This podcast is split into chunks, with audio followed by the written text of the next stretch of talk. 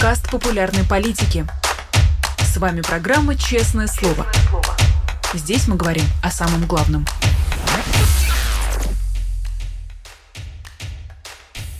Друзья, всем привет! Вы включили канал «Популярная политика», 17.00 московское время, время, в которое выходит на нашем канале программа «Честное слово», в рамках которой мы общаемся с интересным гостем. Традиционно по пятницам здесь на моем месте сидит Нино Расибашвили и ведет разговор с большим русским писателем Дмитрием Львовичем Быковым. Сегодня я подменяю Нино.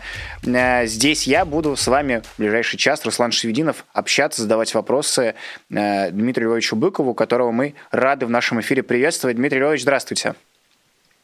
Здравствуйте, Руслан, здравствуйте всем. Значит, прямо сейчас э, начать хочется с не очень хороших новостей, что уже стало тоже довольно такой печальной традицией.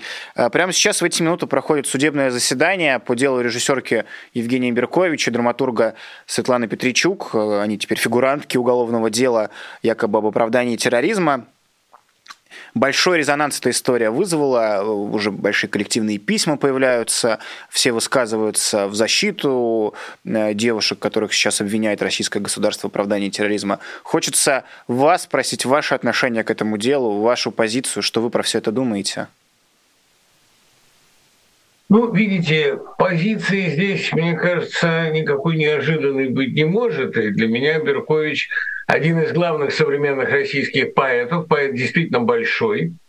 А причем потомственно талантливый литератор, внучка моего любимого прозаика Нины Котерли, у которой накануне провели обыск, ей 89 лет, а и она лежит. А, дочь Елены Ефрос, одного из любимых моих поэтов и так далее. Но дело не в этом. Дело в том, что Беркович сама по себе выдающаяся личность. Это замечательный режиссер, это очень интересный общественный деятель с нестандартными яркими мнениями, не укладывающимися ни в какой паттерн. И это первоклассный лирический поэт, просто первоклассный. Говорю это не потому, что надо ее поддержать, а потому что я никогда в ее высоких поэтических способностях не сомневался. Ну, кроме того, она э, мать двух усыновленных дочерей, одна из которых несовершеннолетняя, и она сейчас, насколько я понимаю, чрезвычайно тяжело все это переживает. Но дело даже не в этом. Понимаете, это первый беспрецедентный случай в постсоветской истории России, когда поводом для уголовного преследования становится художественное высказывание. Спектакль «Финист Ясный Сокол» по пьесе Светланы Петричук, пьеса, которая никак не может содержать оправдание терроризма, потому что представляет собой прямо идущий на сцене суд над женщинами, которые поверили а, террористам и поехали за них замуж выходить от полной, от полной безысходности своей жизни. Ну, конечно, тут и сам по себе автор экспертизы, человек чрезвычайно интересный, основатель науки деструктологии, до этого сотрудник отдела внешних отношений Московской Патриархии, до этого автор книги об исламском сообществе в России, то есть если он и является экспертом по истории русского ислама, то уж никак он не может быть экспертом по драматургии современной и по современному спектаклю, поставленному добавок в 2020 году и в 2022 награжденному «Золотой маской». Я не думаю, что это поход лично против Беркович, гораздо больше это напоминает попытку разгрома «Золотой маски». Ну а применительно к Берковичу это просто сведение счетов, потому что как раз вот мы знаем, что перед началом нашей программы для нее запросили продолжение задержания, а ни о домашнем аресте, ни о подписке о невыезде речи не идет с самого начала. Речь идет о том, чтобы она находилась в тюрьме а, или в изоляторе временного содержания. Значит, это все понятное дело, на нее давят с намерением или сломать, или добиться каких-то от нее конкретных признаний, раскаяний, показаний, не знаю. Это все напоминает, безусловно, худшие времена расправ, даже не с инакомыслящими, а Беркович не инакомыслящий, а просто свободно мыслящий режиссер. И э, довольно сильный, на мой взгляд, абсолютно а, лидирующий сегодня поэт. Значит, что они хотят? Они хотят, чтобы она сорвалась. И, скорее всего, чтобы она э, прекратила свою деятельность, чтобы она впала в глубокую безвыходную депрессию, и чтобы страх липкий задушил ее. Подозреваю, что они этого не добьются, потому что у всех поколений семьи Катерли, начиная с прабабушки, большой опыт взаимодействия а с властью, репрессивный опыт. Она упомянута еще а, в знаменитом постановлении о журналах «Звезда» и «Ленинград», так что надежда сломать Беркович у них иллюзорная. А вот что единственный положительный момент, Беркович всегда, как сильный и сложный художник, вызывал разные к себе отношения, вызывал дискуссий. Сейчас мы видим полное единение всех, кто остался в России, всех, кто за ее пределами. Эту безобразную акцию, расправу за спектакль, осуждают все. И, может быть, если нельзя консолидировать российскую оппозицию никакими позитивными ценностями, может быть, их консолидирует хоть это, нас консолидирует хоть это. Дмитрий Ильич, а раньше в таких делах ну, до военной, до военной России огласка какой-то помощь имела, то есть резонанс, э, письма, сборище у судов. Э, если это не касалось конкретно политических э, уголовных дел, то это помогало отбить. Мы помним это из Голунова, мы помним, что, к счастью, Серебренников на свободе, и все, кто проходили по делу в студии. То есть раньше работал шумиха вокруг такого беспредела. Сейчас, в мае 2023 года, есть какая-то надежда на то, что огласка может еще спасать невиновных людей?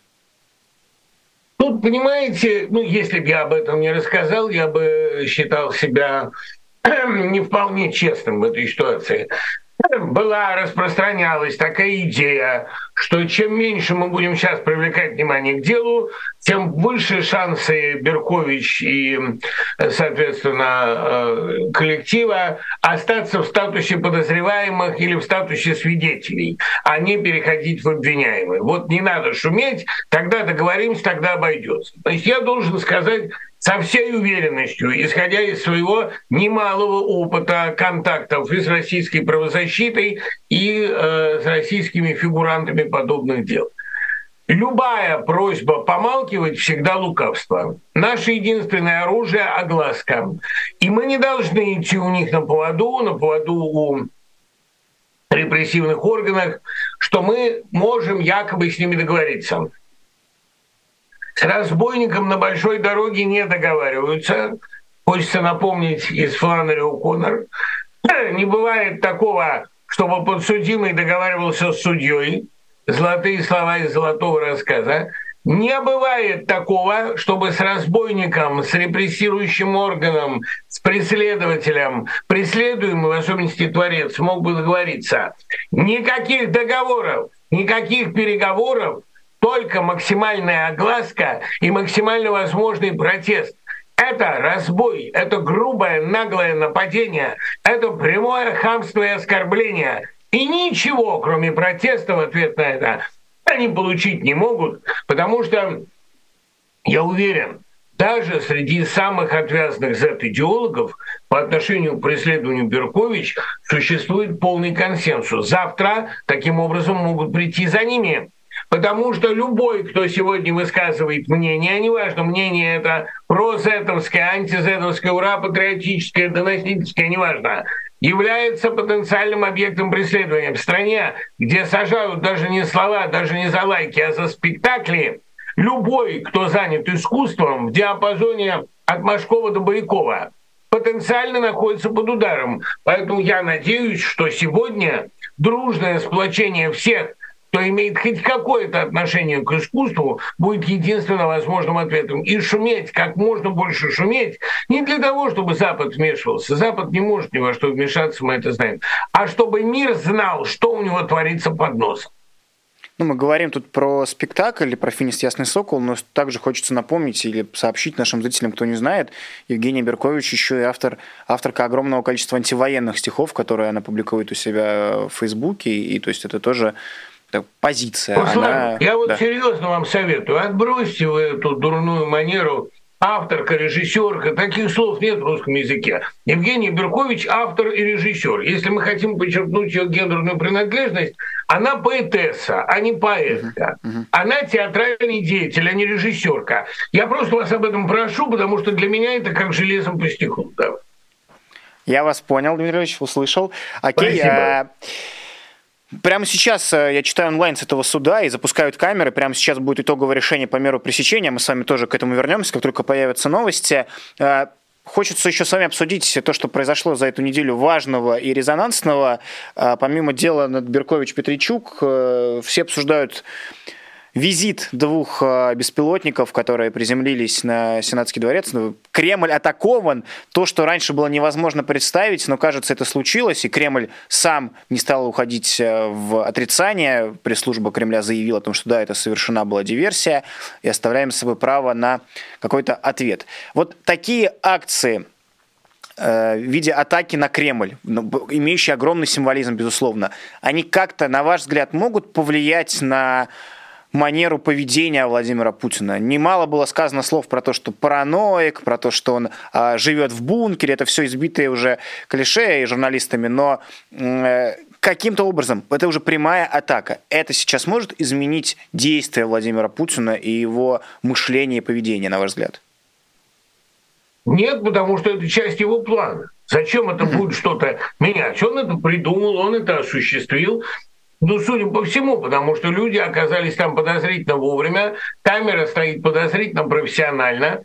А кто бы это вдруг оказался непосредственно напротив Сенатского дворца и э, так хорошо и профессионально установил камеру на штативе. Они, наверное, ждали с минуты на минуту прилета этих дронов. Но даже если, даже если это действительно так, это, конечно, серьезная плюха. Но если они сами себе нанесли эту плюху, то это еще красивее. Понимаете, ведь тут не важно, а по большому счету, не важно с точки зрения будущего историка, кто эти дроны посылал. Украинские ли это дроны, партизанские ли это действия каких-то российских противников режима, или это партизанские действия Владимира Путина, которому надоело сидеть в бункере и захотелось показать, что он тоже объект атак. Я тоже, я тоже, я как Зеленский, я на передовой, ну что-то такое. Разумеется, э, креатива им не хватает. Это вам не Пригожин, который говорит, если вы мне снаряды не дадите, я завтра уйду из Бахмута. Это надо иметь пригожинскую отвязанность и пригожинский, рискну сказать, талант. Потому что Пригожин бессовестнее и талантливее всех сегодняшних кремлевских деятелей вместе взятых. Он вызывает у меня ужас, ужас, но, но ужас такой, я бы сказал, со стороны даже несколько любующийся, несколько восторженный. Это персонаж, конечно, литературный, абсолютно сам себя придумавший, такой новый Распутин. А это чтобы, чтобы задеть бахмутскую тему. А что касается а, вот этого креативного прилета беспилотников, то ведь совершенно не важно, кто их послал. Важно, что в Кремле а, непосредственно на крыше Сенатского дворца взорвался некий неопознанный летающий объект. И это лишний раз демонстрирует нам, что кто бы за этим ни стоял, Кремль высоко уязвим. Сами они себя подрывают, их ли кто подрывает, но это показывает, что у них подгорает.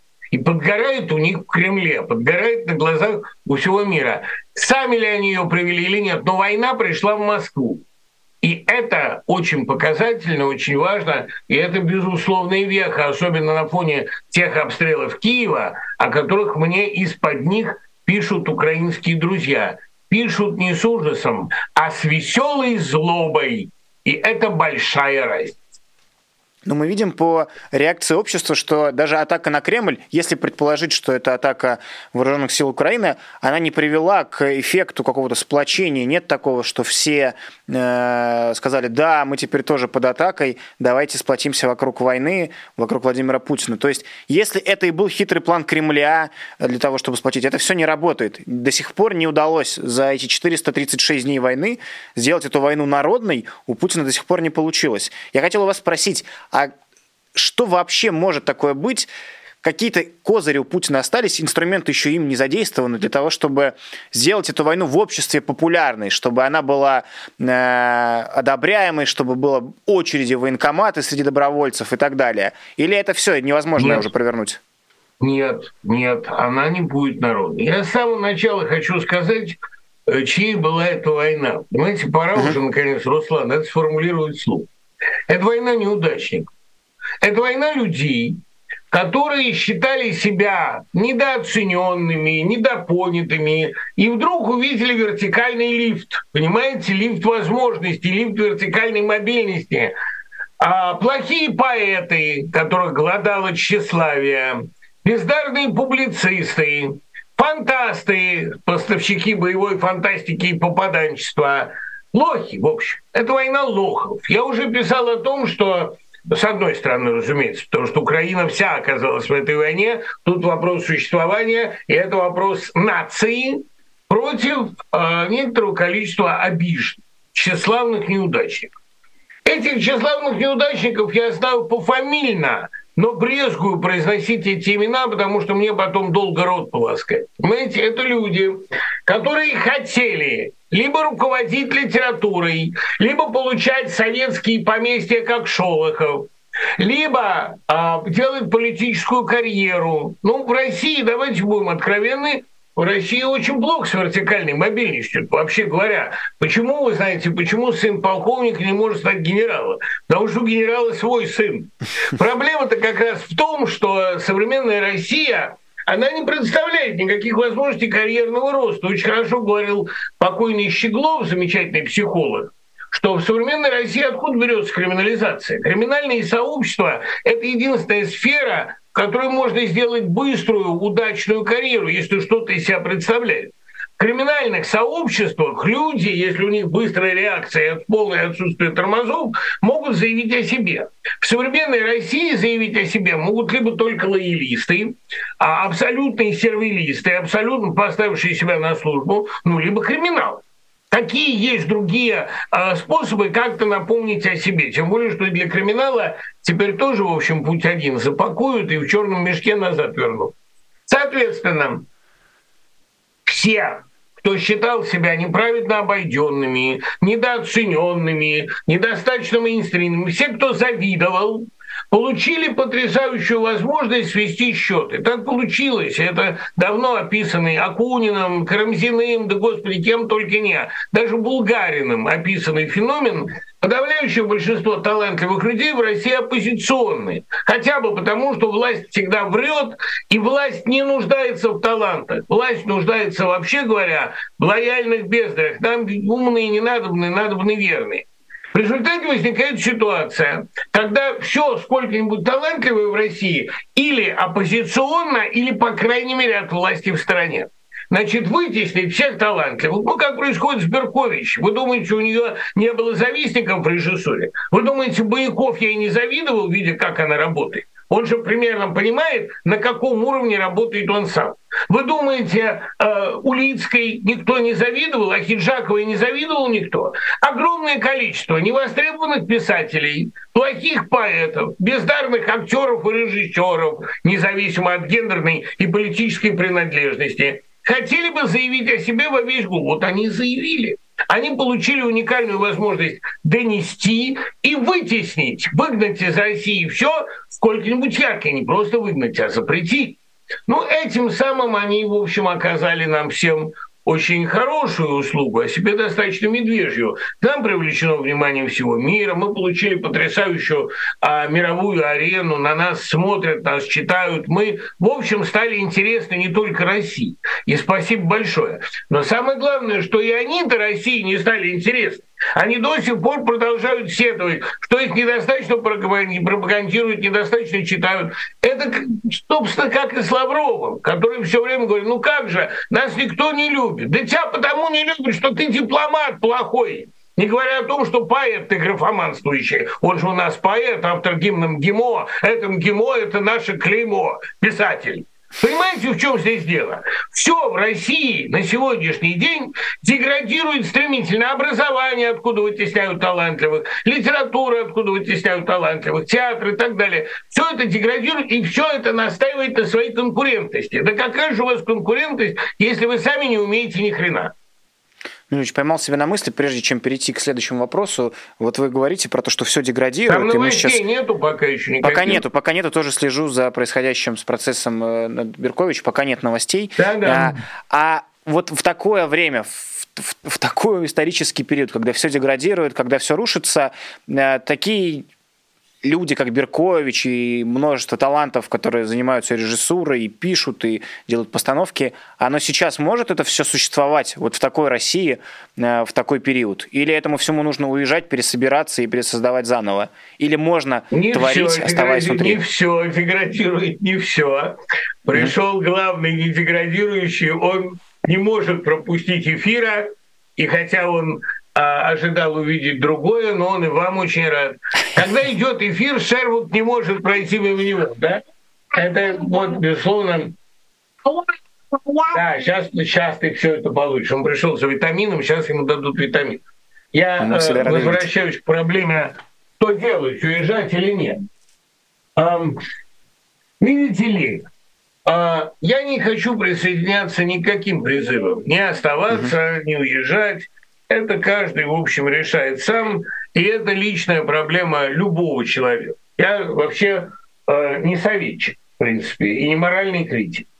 Но у меня есть такое подспудное ощущение, что сегодня им, условно говоря, репрессивным органам, да, им чрезвычайно выгоден любой наш раскол и любая травля в нашей среде, и они эту травлю старательно разжигают. Давайте уже сговоримся на том, что и уехавшие, и оставшиеся подвержены достаточно серьезным рискам. Если надо будет, и за границей достанут что и уехавшие, и оставшиеся приносят достаточно серьезные жертвы. Одни бросают все в России, а там родителей, дела, среду. Другие остаются со всем этим и чувствуют двойную уязвимость, потому что пожилой родственник – прекрасный объект шантажа. Давайте признаем, что и уехавшие, и оставшиеся выступают сегодня единым фронтом. И пора уже вспомнить слова Вознесенского.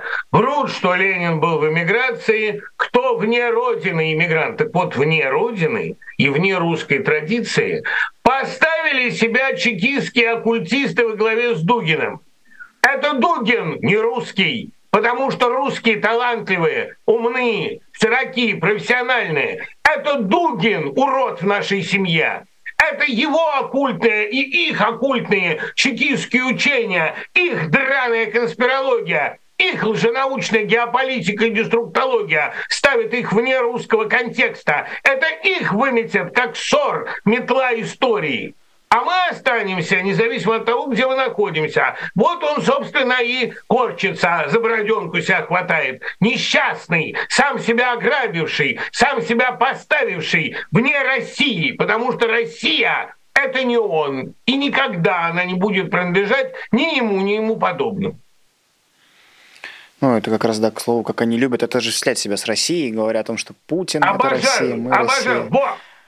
Никогда близко ничего подобного. Россия на этот уровень не низводится, потому что Россия все-таки, что бы они ни старались, как бы они ни кричали, как бы ни кричали нынешние оппозиционеры и нынешние политики, а, неважно где находящиеся, Россия никогда не осуществлялась с имперскостью. В России есть имперскость, но в России есть и совесть, которая этой имперскости всегда противостояла всех заткнуть у них не получится. Россию в лице Беркович сейчас судят. И здесь, кстати, многие конечно, кричат, да, Беркович, она такая же русская, как и ты. Я еврей, и она еврейка. И мы более русские, чем вы все. Потому что русским языком мы владеем лучше вашего. Ну, мы продолжаем разговор с Дмитрием Львовичем Быком. Те, кто подключается, мы приветствуем. Друзья, пишите ваши вопросы в комментарии. Дмитрий Львович, вы сегодня уже упомянули про Пригожина и про то, что происходит вокруг Бахмута. Я хотел э, начать разговор про Пригожина с того, что случилось сегодня. Вы наверняка видели впервые лично сам он, не через собственных э, пропагандистов, не через собственных бойцов, а сам лично озвучил претензии к Шойгу и Герасимову с употреблением таких слов, как «сука», «гнида» и так далее. Далее по списку. Э, и Открытый, на фоне трупов, что особенно. На фоне трупов. Открытый наезд э, Пригожина на руководство Министерства обороны. Как это расценивать? Это яркая демонстрация того, что там нет какого-то монолитного единения, потому что там нету один за всех и все за одного, что там идет грызня. Э, но нет, в путинской... Видите, какая вещь. Монолит есть там, где у людей есть общая цель и общая идея. Ну, как да. в Украине. Да. Спасти свою независимость. Никак при том, что в Украине тоже этот монолит наблюдается далеко не по всем вопросам. Uh-huh. По отношению к миротворцам, например, там никакого монолита нет. Там есть монолит в отношении сейчас, в отношении Зеленского, который не сбежал и продолжает героическое сопротивление. И это тоже монолит не навсегда. И есть абсолютный монумент, э, монолит прямо относительно любых компромиссов. Никаких компромиссов, никаких договоров с агрессором. Да? Только очистить Украину до последнего оккупанта, очистить ее полностью. Это вот там монолит бывает. А там, где идет карьерная борьба, ложь, борьба за доступ к телу, а борьба за начальственный взгляд, там, где поощряется рабство и идиотизм, как гарантия лояльности, там никакого монолита нет и быть не может. Что вы, о чем мы говорим? Тем более, что у Пригожина есть довольно серьезные, ну, как и у Кадырова, как и у большинства таких людей, которые в некоторых отношениях хуже путинского режима, там есть свои глубокие и серьезные политические амбиции.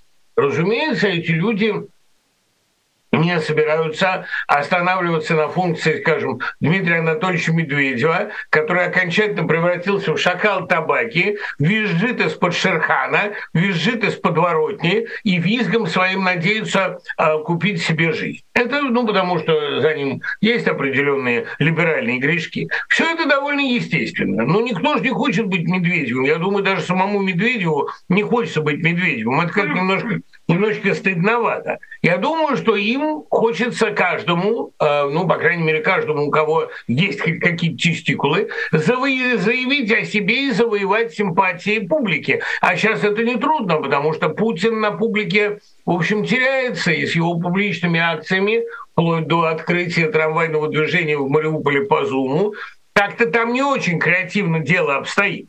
Поэтому, по всей особенно если учесть, что он сам не помнит, через какой КП въезжал в Мариуполь и нуждается по этому случаю в подсказках, что порождает вопросы, а он ли въезжал в Мариуполь. Значит, возникает естественный вопрос, а может ли кто-то быть хуже Путина? Может. Может ли его сместить кто-то более правый? Может. Но надо помнить и о том, что управлять они тоже будут еще хуже Путина, потому что у них нет даже того консенсуса, который пусть в прошлом был у него. Тут, как только его кто-то сместит или заменит, немедленно начнется такая резня, такая грызня, что очень маловероятно продержаться этому преемнику хотя бы полгода но это про будущее. А сейчас какие-то санкции, на ваш взгляд, последуют, потому что много у них такое по понятиям, как говорится, устроено, но не по, не по понятиям путинским критиковать э, военачальника вот так вот в открытую, поливая его и смешивая его с грязью. За такие публичные брыканье что-то Пригожину будет или и это стерпит, Дмитрий Львович? Ничего ему не будет, Руслан, и я вам скажу почему утешение и, ну как бы скажем, компенсация у них у всех только одна. Тебя могут не тронуть до тех пор, пока ты нужен. Многое позволено конструктору-ракетчику вроде Сахарова, потому что он делает им бомбу. Многое построено солдату, беспредельщику, который завоевывает для них территории и, в общем, может пока рассчитывать на некую неприкосновенность. Ты должен быть им нужен. И поэтому вот, ну, помните, как любимая моя сцена из романа Солженицына «Круги первым». Знаете, в чем разница между мной и вами? Абакумов орет на заключенного. А тот, вальяжно перед ним рассевшись, отвечает, знаю, я вам нужен, а вы мне нет. Вот Пригожин им нужен, а они ему нет. И пока он им нужен, пока он зэковскими руками для них и зэковскими трупами, больше того, мастит для них путь, он им необходим. Потом, не сомневайтесь, он первый кандидат на отстрел, как и Гиркин. Но это пока. Пока над ними есть некоторое небесное, не скажу небесное, какое небесное, некоторое адское покровительство. Но надо сказать, что сатана большой обманщик, и кто верит его гарантиям, тот человек недалекий. Ну, э, понятно, что он пока играет свою роль, он им нужен, но Шойгу как бы всеми воспринимается тоже не как не последний человек в этой путинской иерархии. Когда э, такой личный наезд на него уже в открытую идет, неужели какой-то аппаратной борьбы или какого-то ответа от э, Сергея Кужугетовича и его подчиненных не стоит ждать э, там, в ближайшее время? Руслан, как по-вашему, в чем основополагающая разница между системным человеком и системным политиком Шойгу угу. и Пригожин? Человеком все-таки в этой системе сторонник.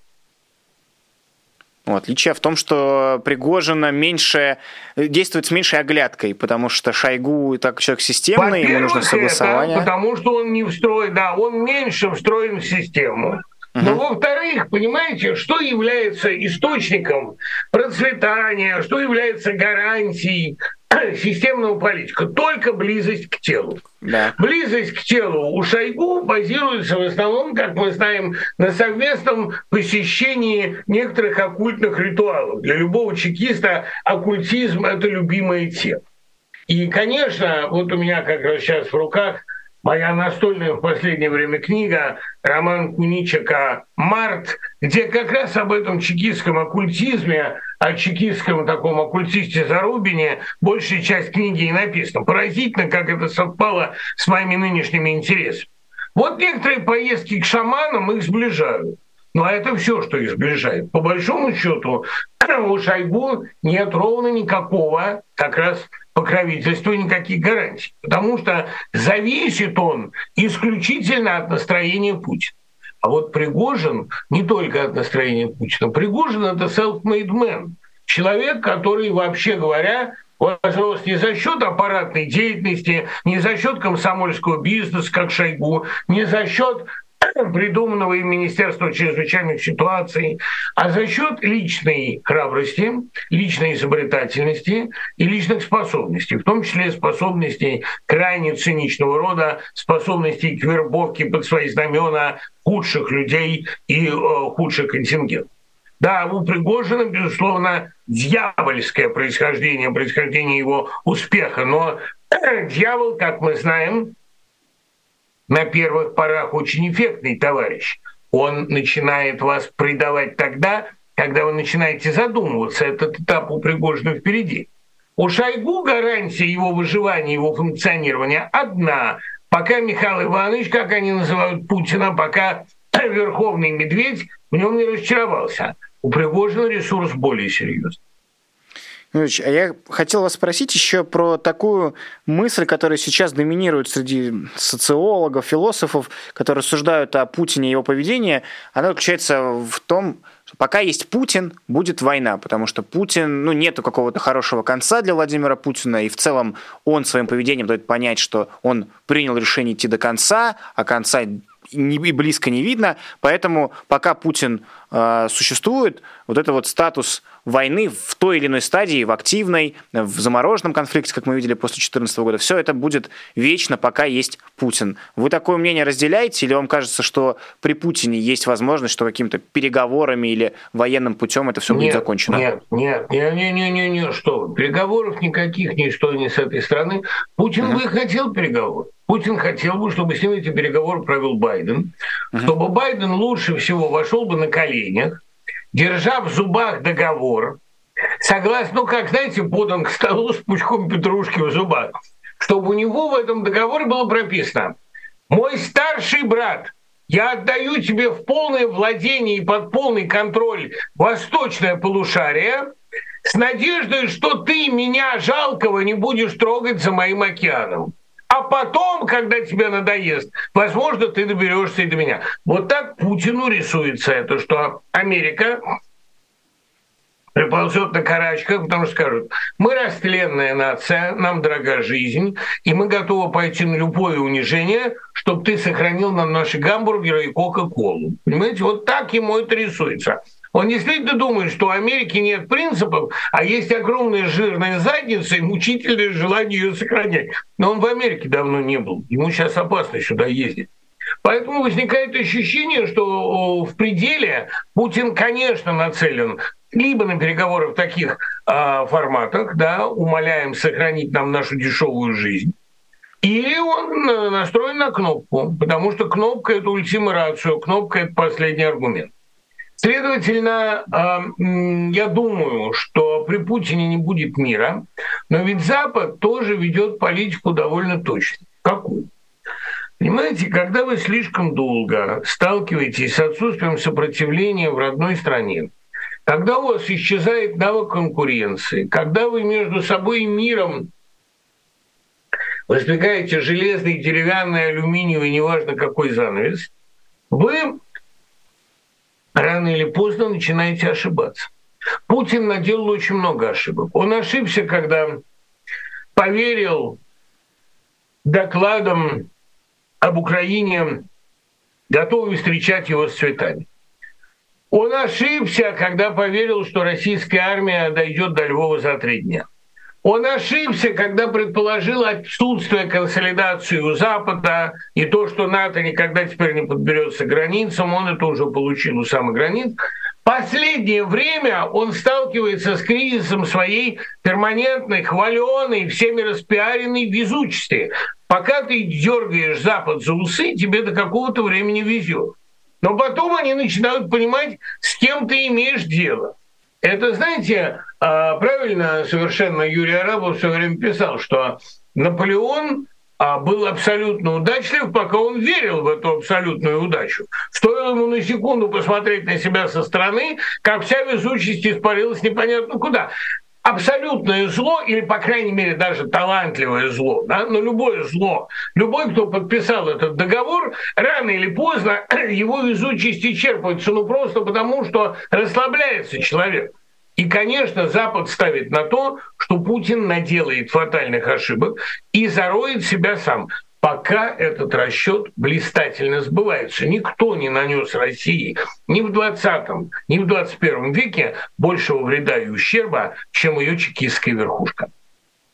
Мирович, еще хотел э, вас спросить о таком моменте. В нашей стране, когда происходили истории, связанные с войной, и Афган, и чеченские компании, э, в обществе была ситуация, когда это все продолжается, продолжается, и это какое-то время поддерживается, а потом есть просто усталость от всего происходящего, потому что, ну, гробы приезжают, ну, потому что уже там в каждом поселке бесконечные похороны проходят, уже все кого-то похоронили, либо знают кого-то, кто на этой войне погиб, и это тоже такой фактор, который не может не поддавливать на власть. Вот в российском обществе, в нынешнем, мы можем прийти к такому моменту усталости, даже у не просто лояльных, а у обывателей, которые пока там, не, не, не поддерживают, не критикуют, но просто никакую позицию не занимают, усталость от этого окружающего фона военного и всего ему сопутствующего, этого стоит ожидать нет, или нет? Нет, Руслан, я должен вас разочаровать. Дело в том, что российское общество, оно рождается усталым. Состояние угу. усталости,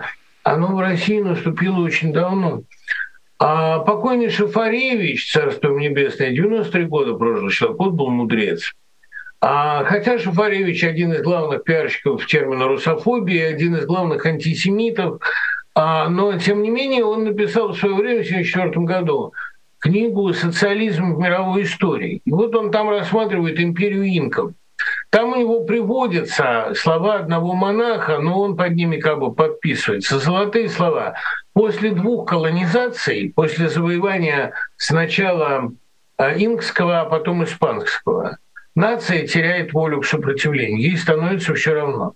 Россия устала после всех разочарований 20 века еще к 16 году. Это было мертвое общество, гражданского общества там не было. Оно получило в 17-м сильнейший гальванический удар, и оно ходило. Следующий гальванический удар оно получило в 37-м, удар страха, и оно ходило. Война истребила лучших, но оно ходило а к 53-му, а к 58-му, к 62-му это общество стало разлагаться, этот труп, этот кадавр стал разваливаться на куски.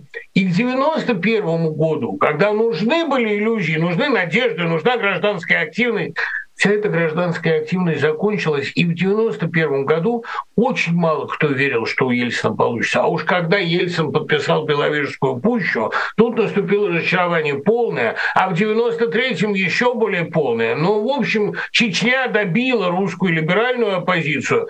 По большому счету, это общество устало очень давно, и никаких надежд на власть у них нет на короткое время его можно привести в экстаз еще.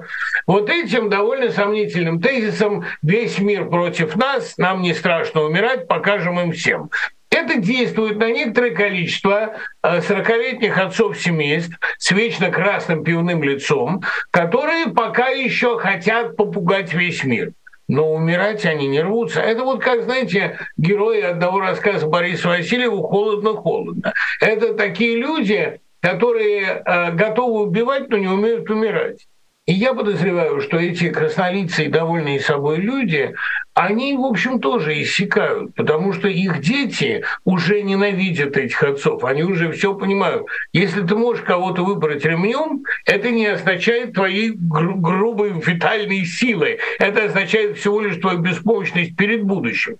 И, конечно, никакого энтузиазма добиться от российского населения в ближайшее время нельзя. Я боюсь, не боюсь, а надеюсь, что в ближайшее время уже и страха нельзя будет добиться. Потому что, как правильно сказал тот же Солженицын, вы сильны, пока у нас что-то осталось. А когда вы отняли все, вы ничего уже не можете с нами сделать. Юрьевич, у нас не так много времени остается. Я хотел напоследок с вами обсудить историю, связанную с Алексеем Навальным. А, сегодня истек срок ознакомления, который ему выдал Басманный суд с новыми материалами дела. 196 томов, у него была неделя на ознакомление с ними. Новое уголовное дело, по которому до 30 лет очередных грозит в тюрьме. А, я хотел вас спросить, вы понимаете логику российских властей, для чего все новые, новые, новые уголовные дела накидываются Навальному? Потому что кажется, что уже никого нет сомнений, что Путин принял решение держать Навального в тюрьме до конца там, своих дней и приблизить конец дней Алексея. Но зачем они создают эти постоянно уголовные дела, все новые, новые, новые? Каков в этом смысл? Руслан, они ничего больше не умеют. Вот в этом, понимаете, вся проблема. Если бы они могли предложить России хоть какую-нибудь программу, кроме бесконечных репрессий, они бы давно ее предложили. Но у них программа одна, она изложена в моей давней статье программы Путина, которую постоянно цитируют в сетях, якобы это мой план. Это не мой план. Она называется программа Путина. Довести население до полной деградации, поскольку оно больше ни зачем не нужно, спаивать его, закармливать его сериалами, разрушать образование, разрушать институты, разрушать будущее, потому что нету никакой альтернативы. Если бы они что-то умели делать, они бы это что-то уже делали. Но у них развлечение одно пугать, пытать, допрашивать, насиловать, высылать, если кому повезло. Одно развлечение, бесконечный садомазохизм. Но хочется надеяться, что русскому народу это, в общем, надоедает. Одна игра не потеха. Тем более, что их репрессии чудовищно однообразны. Это знаете как? А, комсомолец перед попом связанным мочился на икону, а они разграбляли церковь, и он папу говорит, а что же твой Бог ничего со мной не сделает? На что поп отвечает спокойно, а что еще с тобой можно сделать? Понимаете, а что еще с ними можно сделать? Они конченые, они в аду. А что можно сделать с человеком, находящимся в аду? Только показать ему это со стороны, чем русская культура посильнее занимается. Но не воздействовать на них, не воспитывать их, не остановить их невозможно. Надо просто дождаться, пока они сами себя закопают. И постараться не дать закопать себя вместе с ними. А это как-то маячит на горизонте, Дмитрий Ильич? Это мы, мы это все застанем, когда они друг друга закопают и все это разрушится? Или это все отдаляется от Руслан, нас со временем? мы с вами еще, мы с вами еще не старые люди а ноток даже и моложе нас с вами. Mm-hmm. А я уверен, знаете, я вот недавно был у Марьи Васильевны Розановой, одного из самых важных людей в моей жизни. И она сказала, я начала понимать, что 92 года это не так уж много. В активном статусе меня удерживают два чувства – любопытство и ненависть. Я должна увидеть, чем это кончится, и это пережить. Любопытство и ненависть – вот два костыля, опираясь на которые мы с вами благополучно дошкандыбаем до великих событий. Спасибо вам большое за этот увлекательный разговор. Дмитрий большая честь была мне сегодня тут составить большая вам компанию. для меня. Увидимся, Руслан. Спасибо. Пока. Спасибо большое. Друзья, это был разговор с Дмитрием Львовичем Быковым, э, канал «Популярная политика». Спасибо, что смотрите, спасибо, что поддерживаете. По традиции напоминаю про то, что все это благодаря вам существует. Становитесь спонсором этого YouTube-канала, либо подписывайтесь на спонсирование конкретно этой программы «Честное слово» с помощью сайта Patreon. QR-код на вашем экране не был, вот видите список людей, которые уже финансируют эту прекрасную передачу. Хотим еще больше выпусков, хотим еще больше разговоров с интересными гостями. Помогите, пожалуйста, нам все это реализовать. Ну и прямо сейчас не забывайте, мы сегодня говорили про судебный процесс над Евгением Беркович, Сланой и драматургом и режиссером, который проходит сейчас по делам э, об обвинении оправдании терроризма. Пожалуйста, следите за этим судебным процессом, поддерживайте всех, кто сейчас сталкивается с несправедливостью. Вещь это крайне важная. Солидарность проявлять нужно. Не забывайте, пожалуйста, про это. Меня зовут Руслан Шевинов. Спасибо, что смотрели. Жмите палец вверх, делитесь ссылкой, подписывайтесь на наш канал. Нет войне и свободу Алексею Навальному. Вы слушали подкаст «Популярные политики». Мы выходим на Apple Podcast, Google Podcast, Spotify и SoundCloud. А еще подписывайтесь на наш канал в YouTube.